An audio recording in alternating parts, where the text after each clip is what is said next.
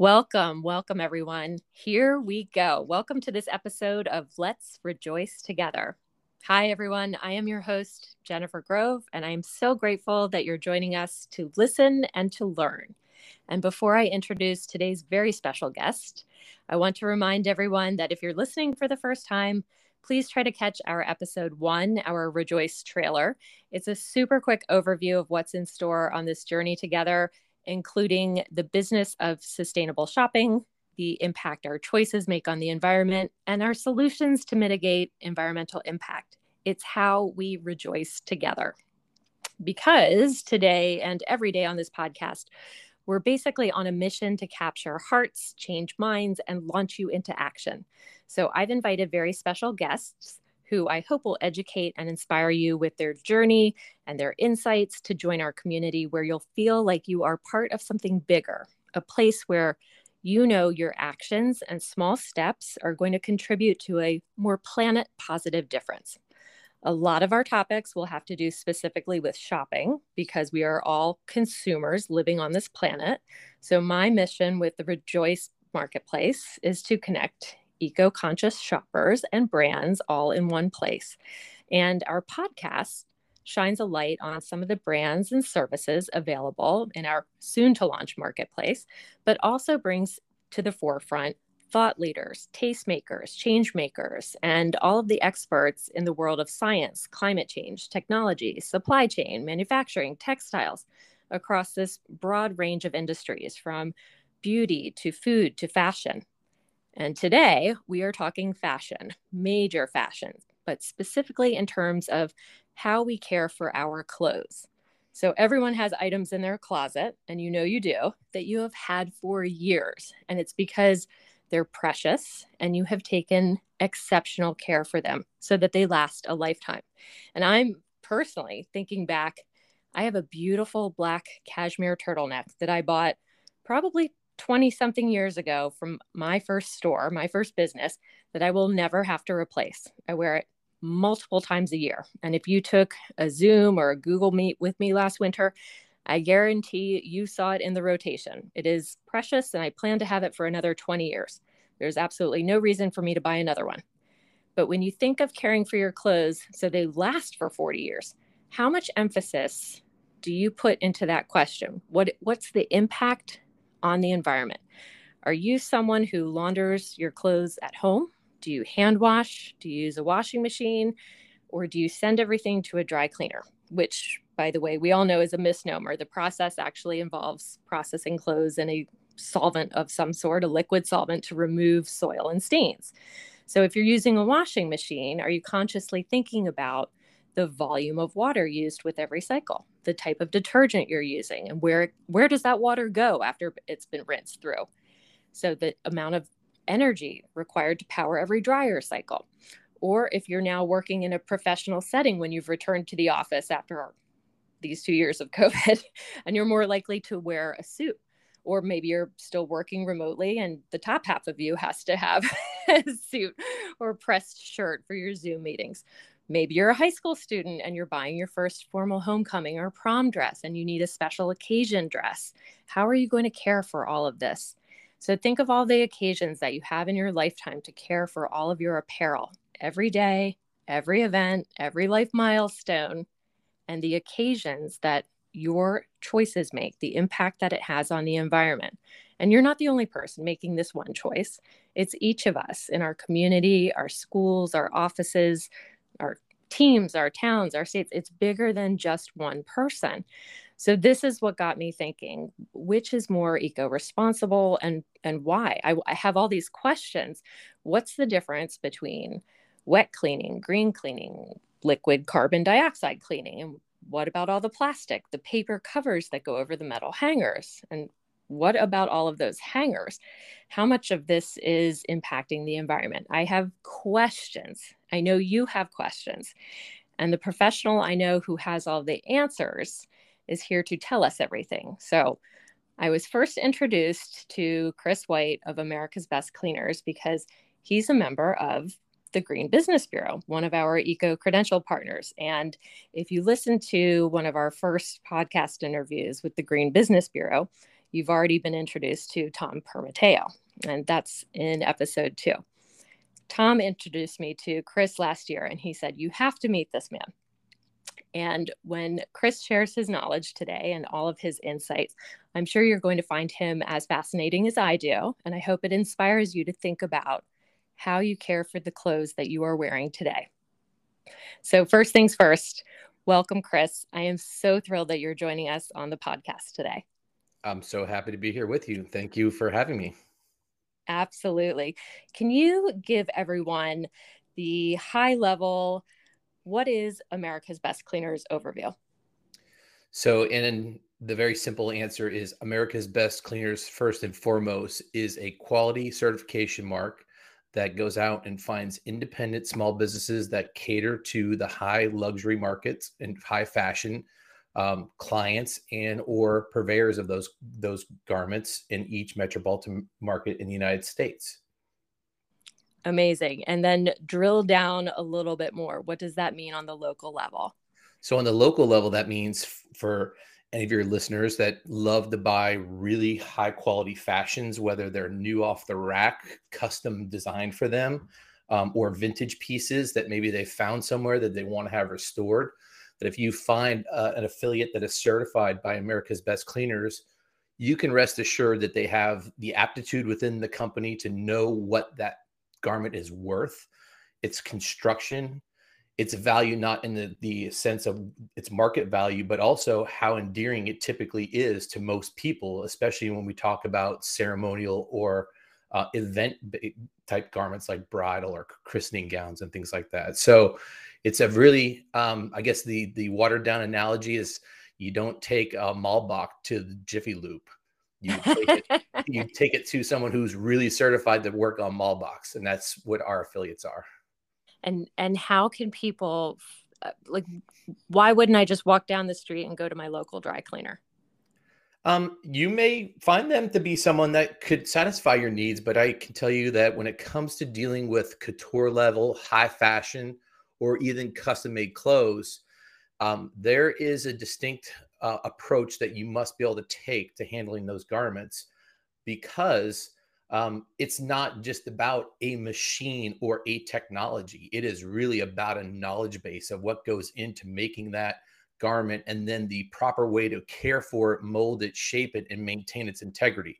Um, and that's not something that's trained at trade associations. That's something that we spend a lot of years working with people in the fashion industry, both here in the United States and in our curated trips to Europe, where we go to Brioni and learn from Brioni, or we go to Loro Piana and learn at Loro Piana's mills in Italy about the finest cashmeres and the finest details to construction so that we can then apply what we learned from those artisans there in your local marketplace. And that is a very unique skill set that is not found at the regular cleaners.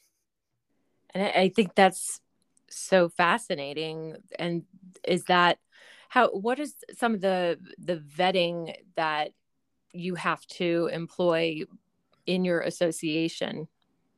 Um, so initially, uh, there are some criteria that are very transparent and published on our website. Um, they have to do at least a million dollars. They have to have alteration services. They have to be able to um, service the entire market through pickup and delivery. Uh, there's a whole slew of other things that we do when we actually go through the certification. Um, and the certification is is an annual certification. So we send either myself or one of my uh, technician teams goes out every year and spends an entire day just doing an assessment. And we have 600 some quality points that we're looking at from the experience at the front counter um, to how the technology is used in the environment in which the garments are processed, how the employees are trained and developed, and all the systems that go in supporting that. Um, we do mystery shopping of them randomly throughout the year, both within their retail locations and their route and pickup delivery services. In the last couple of years, we've been really sensitive to measuring their online reviews. And we're happy to say that uh, across our entire affiliation, we average 4.7 stars on Google or above. So that's pretty good.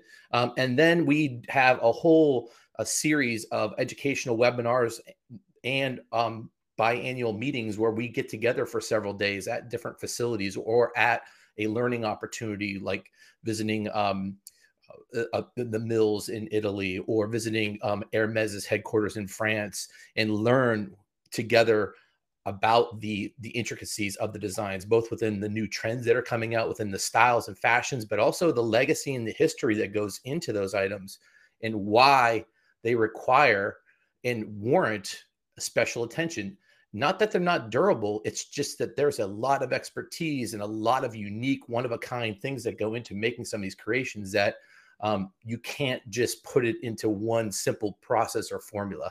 You have to build the knowledge base so that's um, that's the the basics of it, and uh, it's it's a very human based methodology because the human factor and the knowledge factor is so intricate in what we do.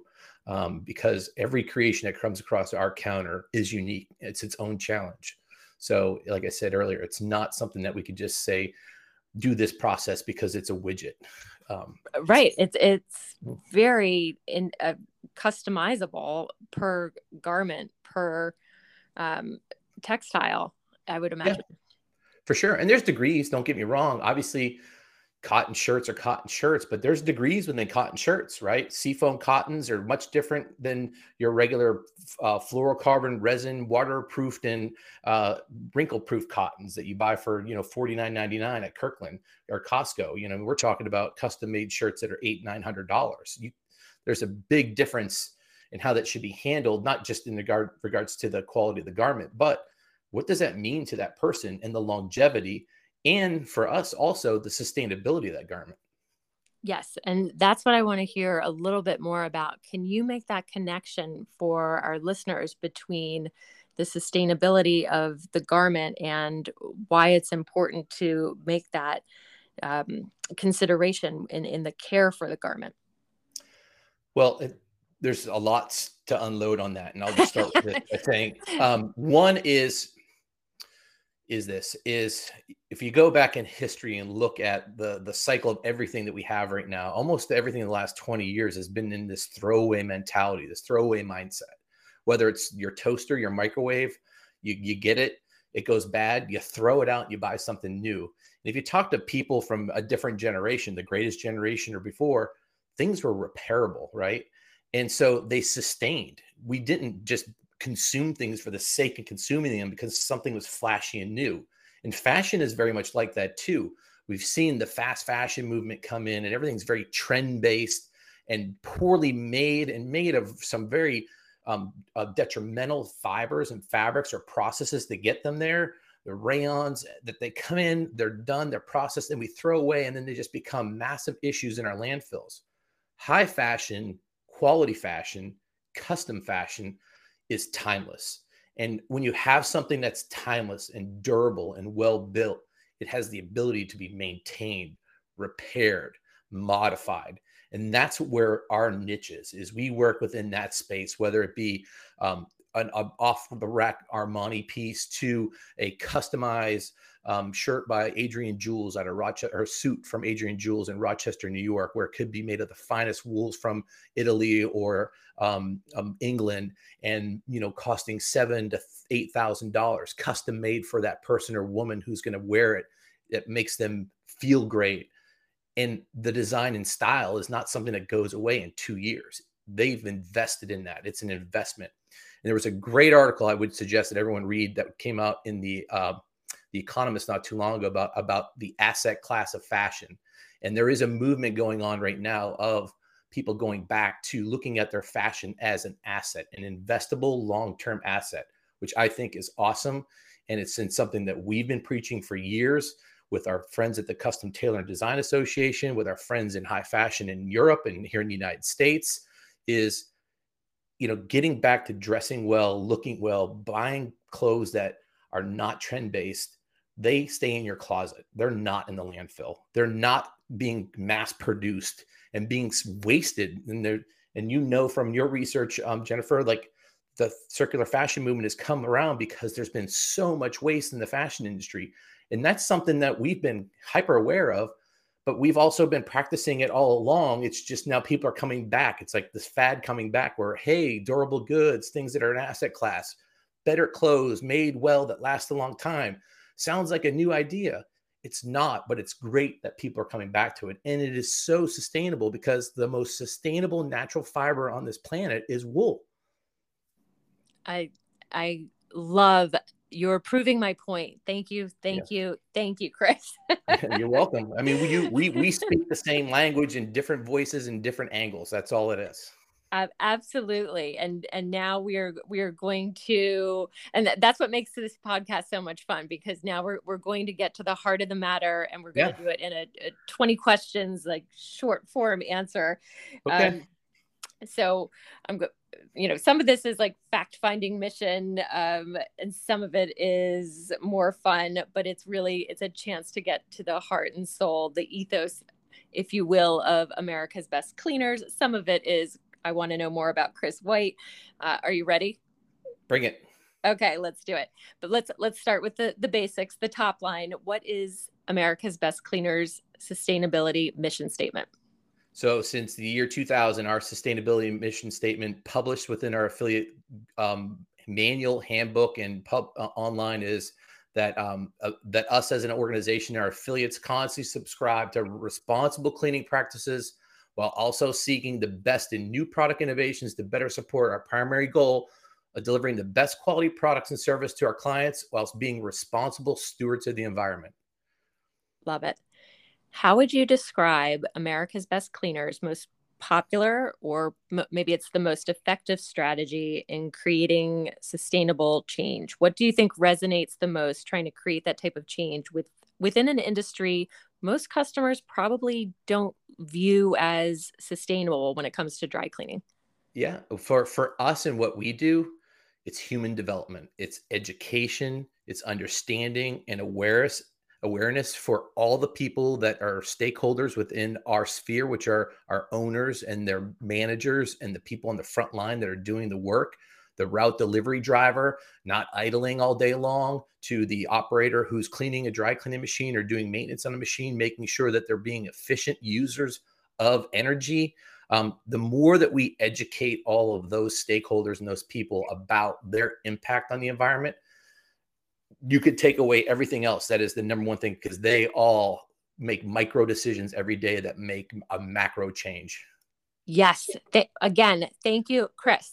okay. We didn't practice this either, so let's just. I know, I know, but you're driving home every point that I I want people to I want people to absorb this. Thank you.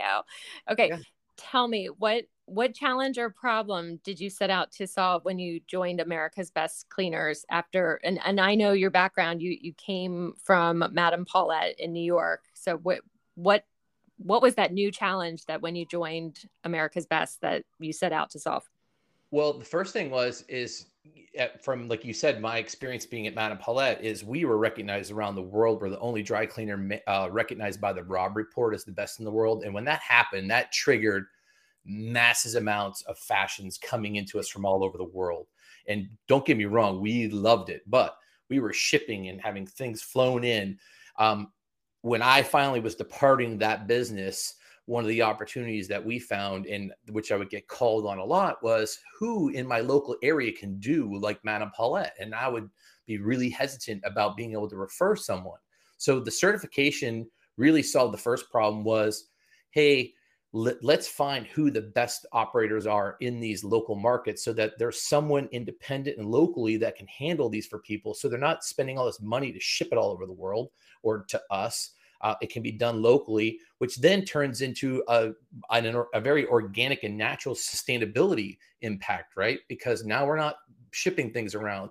They can be just picked up locally. We're spending dollars in the local economy where it has more value and bang, and not into just one central facility. So, organically uh, and naturally, first, the, the mission was to find those quality operators to meet that need in the fashion industry the secondary byproduct was is that it became a real big driver for local sustainability of businesses both in the environmental aspect and in the longevity and um, diversification of their their business.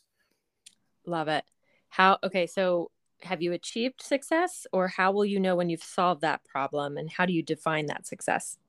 Um, so so I think we're chipping away more and more on the quality certification aspect of it because again, as much as we love to think that luxury people want to spend luxury dollars on services, they still all like a deal. So they always would look towards someone locally because you know doing the artisan work that we do is not always the best um, price, if not for the price conscious. Um, but I would say in the aspect of our overall reducing our footprint on the environment, um, we really take pride in the fact that um, our affiliates have been on the cutting edge of most of the technologies that's been introduced in the industry, which has allowed us to lower our use of single-use plastic. Um, a lot of our affiliates moved away from um, certain types of wire hangers, coated wire hangers, where a lot of a lot of them that use either wooden hangers or plastic hangers that are easy to recycle now. So um, they're not just wire hangers with paper um, folding up and getting all tangled in your closet. Take them out, throw them in your landfill. Um, and these are big things, right? We moved yes. into technology that we've re- drastically reduced the use of paper. Um, um, and then now, when the advent in which we were already on before, and COVID really accelerated this, is removing the retail stores um, in some local areas and really pushing people towards our pick pickup and delivery services. With the new technology now, is um, before dry cleaners would go and they'd have a stagnant paper manifest of 50 stops that they would go to, and they would go to every single 50 stops, whether there was a garment or not. Now we use technology to alleviate that, and we only go now and drive to where there's work to be either delivered or picked up because of text and routing and mapping technology. So we've reduced our use of fuel. And I'm proud that a lot of our affiliates have adopted so many alternative energy uses, whether it's solar, um, changed their entire production facilities to LED lighting, um, worked in co-partnership with their local governments or, in, eh, or their utilities to upgrade their steam generation and hot water systems. So, I mean, there's a long list, and um, the GBB, our, our, goals with the Green Business Bureau, have obviously helped them and helped them recognize that. So that's been really good. So, uh, you know, it's hard to measure when you have so many different business, independent businesses around the, the uh, country to say here's exactly what it is. But man, we I know we're making impact because I can see it with the, the the reduction of consumables that we've used over the last 10 to 15 years has drastically dropped. Well, and, and we're not even talking about the solvents and things like that yet. I well, I was just going to say you haven't even dipped your toe in that water yet, and I'm so curious what um, what would you or what would the association consider a, a real relevant defining stat or a sustainability measurement that you want everyone to know about? Um, I think the easy one that's publicized the biggest and most in on whether it's the blogosphere or local public media or whatever is out there, wherever you're getting your source for news is we do not have a single affiliate that has used perk for at mm-hmm. least seven or eight years. So perk has been removed from all of our affiliates. Can, can um, you explain to everyone what perk is? So perk is tetrachloroeth perchloroethylene, which was at one time considered the environmentally safe, responsible solvent of choice back in the 50s, 60s, and 70s. And it is now recognized by the EPA as a possible carcinogen. And there's it's also listed as a hazardous waste material. So there's a lot of, um, of government and regulations that were put in place around that. Um, we're really proud that m- most, if not all, of our affiliates got rid of perk well before the regulations came in. Um, and we've been really big in leading the charge, both in what you touched on earlier. Our affiliates early on uh, were the first to adopt uh, a large use of liquefied CO2 cleaning. Um, we've been one of the leaders of, of, of working with Miele and Kreussler Chemical, the founders of modern wet cleaning, in deploying wet cleaning systems across our country for over 20 years. Um, and then now, with the advent of some of these new alternative solvents, um, we were very fortunate to be the first testing um, group and then the first to deploy the first and only bio-based solvent in the entire industry um, that comes from a company called Kreussler Chemical called System K4. And that is a byproduct of the whiskey and uh, liquor industry. So it's pretty interesting how we've repurposed um, from another thing, uh, from another industry to make a really bio-based, and it's by the way, it's certified by the USDA as the only bio-based cleaning solvent in um, in, in existence. So we're really fortunate doing that. And the beauty of it all, because the number one mission is is it cleans wonderful. It's very safe for the operators. It's very safe uh, for the health of anyone who has the textiles, and it's very safe for the environment because they're bio based. They're not even considered as hazardous waste. Amazing. So yeah. fascinating, Chris. Yeah. Okay. Next, tell us what is a corporate social responsibility tenant that you believe sets America's best cleaners apart? What what can our community feel really good about knowing that's behind the dry cleaners in the association that there are teams of people working hard in the local dry cleaners? What takes place behind the counter that we might not otherwise know? So it's kind of like I, I like the liken this to the Apple method. It just works, right? The least amount of impact you have on the front user to know that there is something going on, but but there is something going on is right. the key. So you should rest assured that if you're if a, an affiliate has the America's Best Cleaners decal on their door, in conjunction with the Green Business Bureau decal, um, those certifications are alive and breathing. They're not static we refresh and review them every year. So on the quality certification side, we work with our partners in, in, the fashion industry to know what's going on. What are the new trends in fashion? I just received a bunch of brand new wool swatches from Dormeuil, which is one of the top wool companies in the world, um, and uh, some cotton swatches from Mel Gambert custom shirts just to see what's on the cutting edge of new nanotechnologies and wool materials so that we can test them and see how we need to incorporate those into the certification and making sure our affiliates are aware to how to handle these new trends. And then again with Tom and the team at GBB, the the world of sustainability and green and technologies is changing rapidly. So in our consulting wing, we do a lot of production plant designs and development and we really incorporate a lot of, of things that are built into LEED certified buildings now more than we ever have. So that's a lot of stuff that people would never even know and hopefully they never even have to worry about it other than knowing that a green business bureau certification and an abc certification brand gives them the peace of mind to know that one their garments are going to be absolutely well taken care of like going to the most elite spa that they can go to and every decision and every practice that's in there is safe for you and your neighbors and the environment. Excellent. And that is one of the reasons that I love talking to you and to Tom. We want to make sure that we put that type of information at the fingertips of the entire Rejoice community. Okay, yeah. so now tell me, and you know I'm going to come back and interview you again. What yep. what are your official sustainability goals for the future? If I if I have to come back and interview you for an update, what are you going to tell me you've accomplished? Um for for us at ABC, it's pretty easy because we are we've moved so virtual now that I don't even have office space anymore. We stopped renting that, so we don't have to heat that and play with that. And it's interesting, like I've maxed out the GBB certification for us as ABC corporate. We're platinum, and there's nothing left for me to do.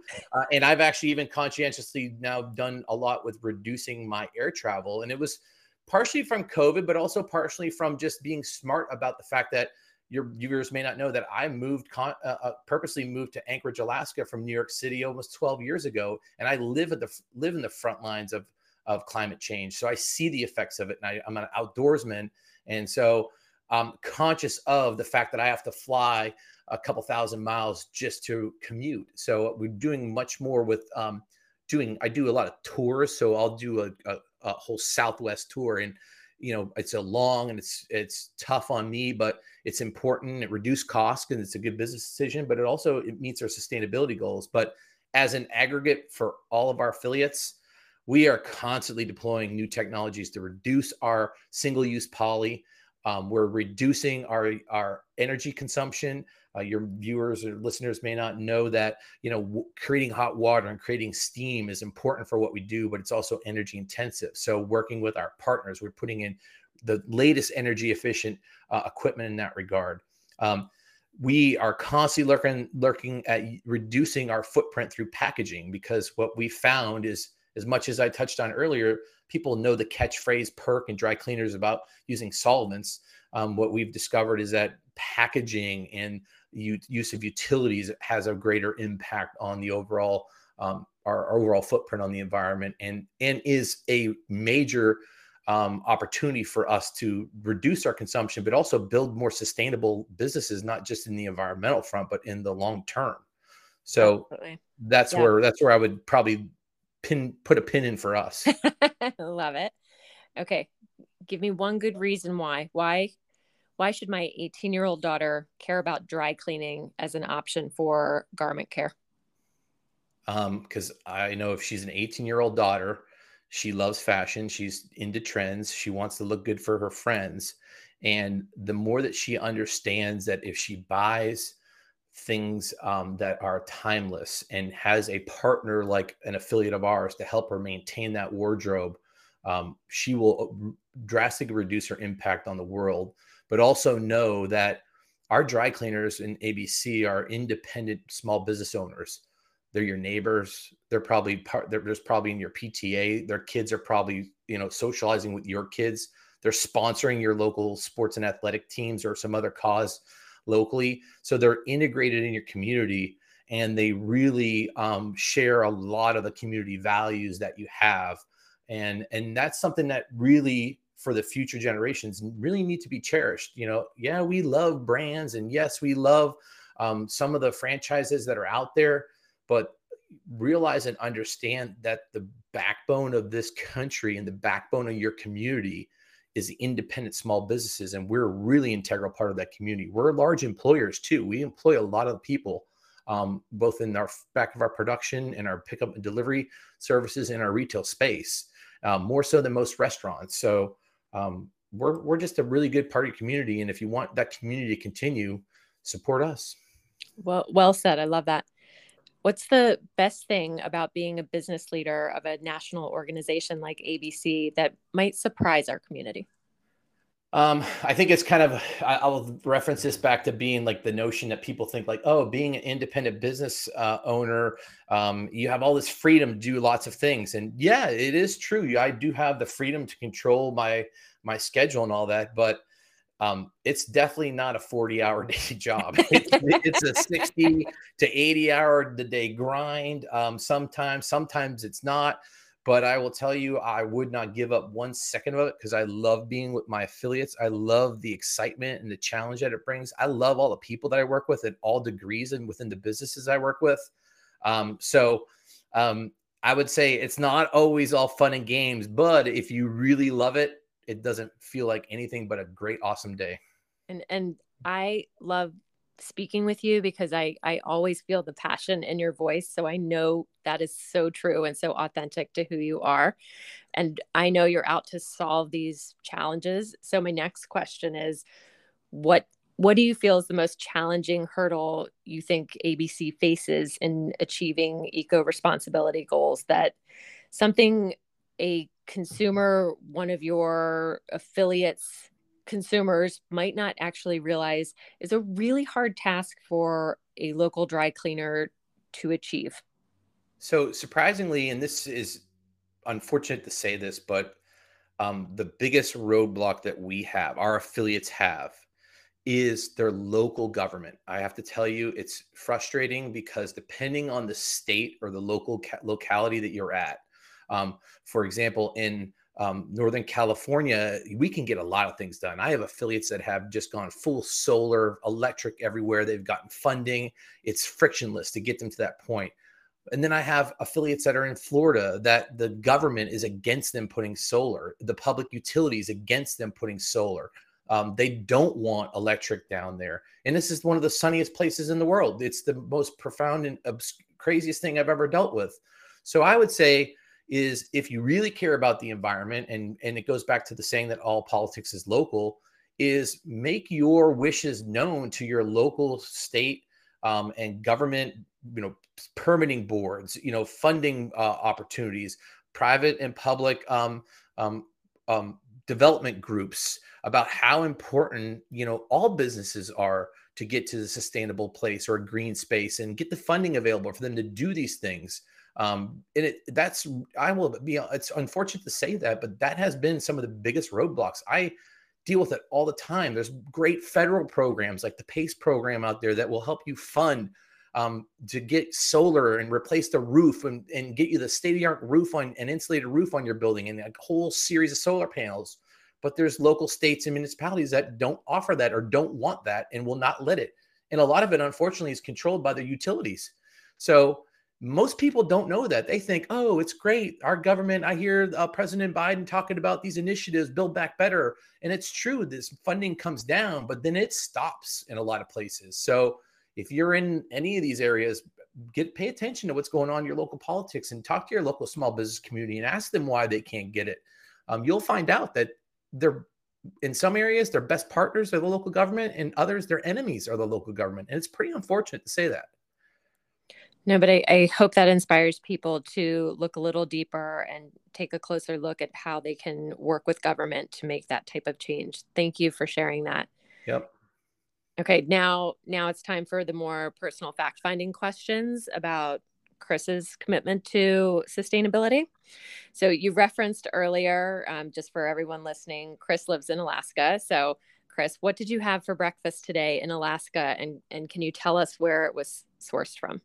Um, I have coffee every day for breakfast. I'm not a big so and I could tell you that my coffee is probably sourced from either Colombia or Italy or, or Colombia or I couldn't even tell you really my wife.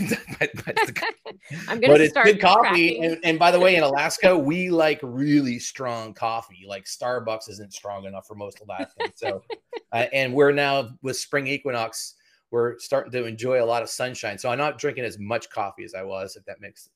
I'm going to start tracking mm. every guest's carbon footprint with their coffee because yeah. I'm just going to start a, a, map because that is every single person's answer, and I'm going to track the carbon footprint.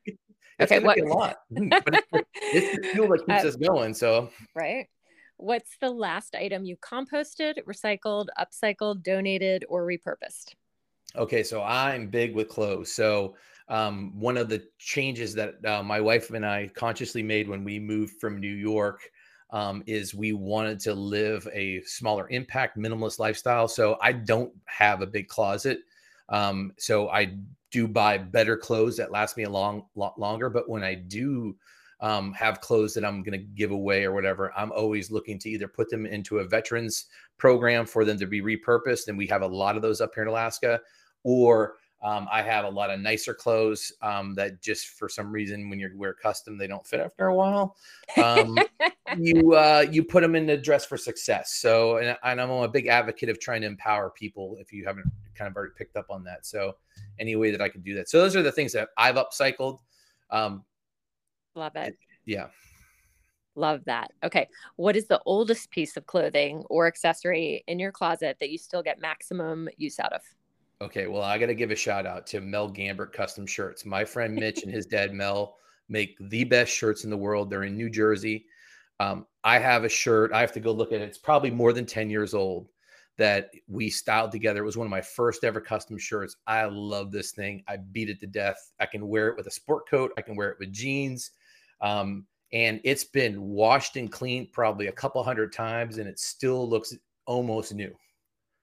Okay. And that, I love the story behind that. That is precious. That is priceless.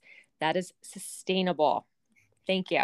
yeah, I mean, a shirt, most shirts don't last longer than two years. So I got to give a lot of credit to, no. to one, the, um, the Gambert family and the quality of their construction. It's just amazing. That's beautiful. What is your most treasured possession? Something you purchased once and have no reason to ever replace or throw out, in addition to this shirt, obviously. yeah but something that was totally worth it to you because it brings you so much joy. Oh, there's no question. When I read that, my first five weight fly rod. So, um, it's a Lefty Kreh um, TFO fly rod. It was their first series, and for those of you who may not know, Lefty Kreh is a legend in the fly fishing industry. Uh, it was my first fly rod that I learned how to fly fish on.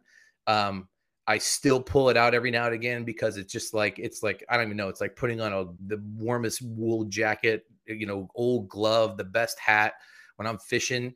Um, I'm in my Zen place, and that rod takes me back to memories. I can't even. I mean, it chokes me up to even think about it. Oh my gosh. Okay, and I I know we have listeners who love fly fishing, so you have to send pictures of that. Okay. what is a, a, a beauty, a personal care, health, or food product you subscribe to every month and get delivered to your doorstep that you cannot live without? Okay, so I got turned on to this. Um, soap maker about five, four or five years ago. She used to be in San Francisco, but now she's in Vermont. It's called Stash Soapery. I love it. It's all organic, it's all natural. It is the best soap I've ever used in my entire life. Every single bar I get from her is amazing. Um, they make great balms uh, that are just awesome too. And they're therapeutic balms that I use for my fly fishing elbow and wrist when I'm out in the field. So, Stash Soapery, do yourself a favor, check them out. Fantastic. Okay we will look into this. And i'm also i'm asking everybody what types of brands would you want to see on an eco-responsible shopping marketplace like rejoice when we launch? Oh man i'm telling you you should put stash on there. We will send them an invitation. Jennifer, get yourself a stash. Um, she's right up the road from you. What is one question you have for our audience that that something it can be silly it can be serious but something that keeps you up at night that we could possibly crowdsource an answer for. Okay so this is a really easy question but i know it's going to hit home for a lot of people. Why do you insist on using so much plastic? And specifically why do you insist on using and consuming bottled water? It is so terrible. Our municipal water systems in the united states are amazing. In new york city where you live is some of the best water in the world where I live in Anchorage, Alaska, we, we, we're fed glacially fed water and they actually bottle it and they sell it to tourists for $5 in a plastic bottle when you can just get it in a tap. So it's one of my really irky pet peeves. And my wife worked for the water authority for years and we just get in these debates about it. So uh, the consumer question yourself, do I really need to use this plastic? That is, um, yes, that question would keep me up at night as well. So we are going to have to take a poll on that one for sure. Yeah. Okay, now for the current events part of 20 questions. Um, can you tell everyone about this recent, very credible, newsworthy article that got your attention? Something fascinating, scary, interesting that you insist everyone needs to read. Okay, so I forwarded you this article, and it just came out a couple days ago. It was a Washington Post article about um, what is taking place with the Pacific salmon salmon fishery going on. And being in Alaska, it's very dear and near to us. Um, and I really hope that everyone takes a moment to read this and learn about um, what is taking place with wild caught salmon, the impacts that frankenfish or farm raised salmon has, the nutritional value of it, but also understand that salmon are, are what are considered a keystone species uh, up and down the entire and all the coastals where they are and not only are we dependent on it for food and sustainable lifestyle and an economic engine, but inland, um, the vegetation relies on it. Mammals rely on it. Every, almost every species in Alaska, British Columbia, uh, or any other area, Scotland, Russia, where you have salmon, um, they impact so much in our world and the fact that we are seeing these salmon species getting decimated is a frightening and alarming thing.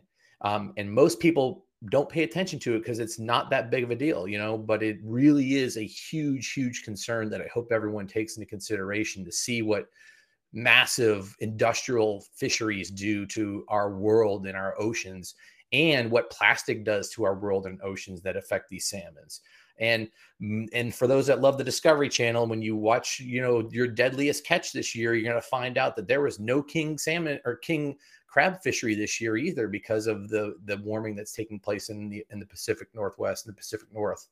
So read this article. It's it's very extensive. It's a lot of information being done on it. Um, and whenever you get a chance, eat wild Alaskan salmon. There's nothing better for you. and well, it's a great sustainable um, protein. Yeah, I I really appreciate Chris you sharing this article with me in advance. There were so many facts I found relevant to the the why behind why I care about imploring people to take the climate emergency seriously and why your small actions can add up when you think about how everything is connected in a larger ecosystem. Um, it was just one thing after another impacting the food web. It it blew my mind. So we'll make sure to include the article link in the podcast profile so everyone can have access to it. It was just it was this super valid example of why people need to be thinking about their choices. Yeah. Uh, Okay, so last question, Chris. What is your number one eco tip, your go to save the planet habit that you adopted yourself and realized how easy it was to make this change in your own lifestyle? And now you think, gosh, this is something like anybody, everybody could have incorporated this into their daily routine. It's a no brainer. Yeah. I, I mean, I touched on it earlier. Buy yourself a wonderful stainless steel water bottle and go online and find out about how wonderful your municipal water system is and stop buying bottled water. It is horrible to the environment. You're getting ripped off because all of these national international conglomerates are selling you municipal water in a bottle. Go check it out. Do some research. You'll be shocked. It is it, it's amazing. It's astounding and I'm I'm so happy that you shared that with everybody. Thank you. Yeah, anytime. anytime. anytime. Uh, well, Chris, this has been so much fun and getting to kind of take you out of the business silo and hear the more personal, fun things, but also really getting to do that deep dive into dry cleaning because it, it is bigger than just one person, but we are all uh, connected as we make these individual choices. I really, I appreciate it. And I think, everyone can of course go and, and do their own homework but when rejoice officially launches we will of course be providing all of this um, on our website um, in our social media and i want people to when they're listening to the podcast of course have access. So chris please will you share with everybody what the website address is? Yep it's very simple. It's www.americasbestcleaners.com and that link will obviously be in our Spotify podcast episode, right along with the article link to the, the salmon journey deep into the Pacific. We'll include that for you. That journey, um, along with this journey, um, has been so fascinating. Chris White from America's Best Cleaners, thank you so much for joining us today. It was and, great. Thanks for having me. Of course, always. And a, reminder for everyone while we're working so diligently and preparing for the Rejoice platform's official go live launch date, we invite you to follow us on Instagram at Rejoice Together and visit our website, rijois.com, for the latest company news, job openings, and internship opportunities, as well as to sign up to participate in our marketplace beta test Thanks, everyone. And remember, let's rejoice together. It's what makes the world go round. Cheers, everyone.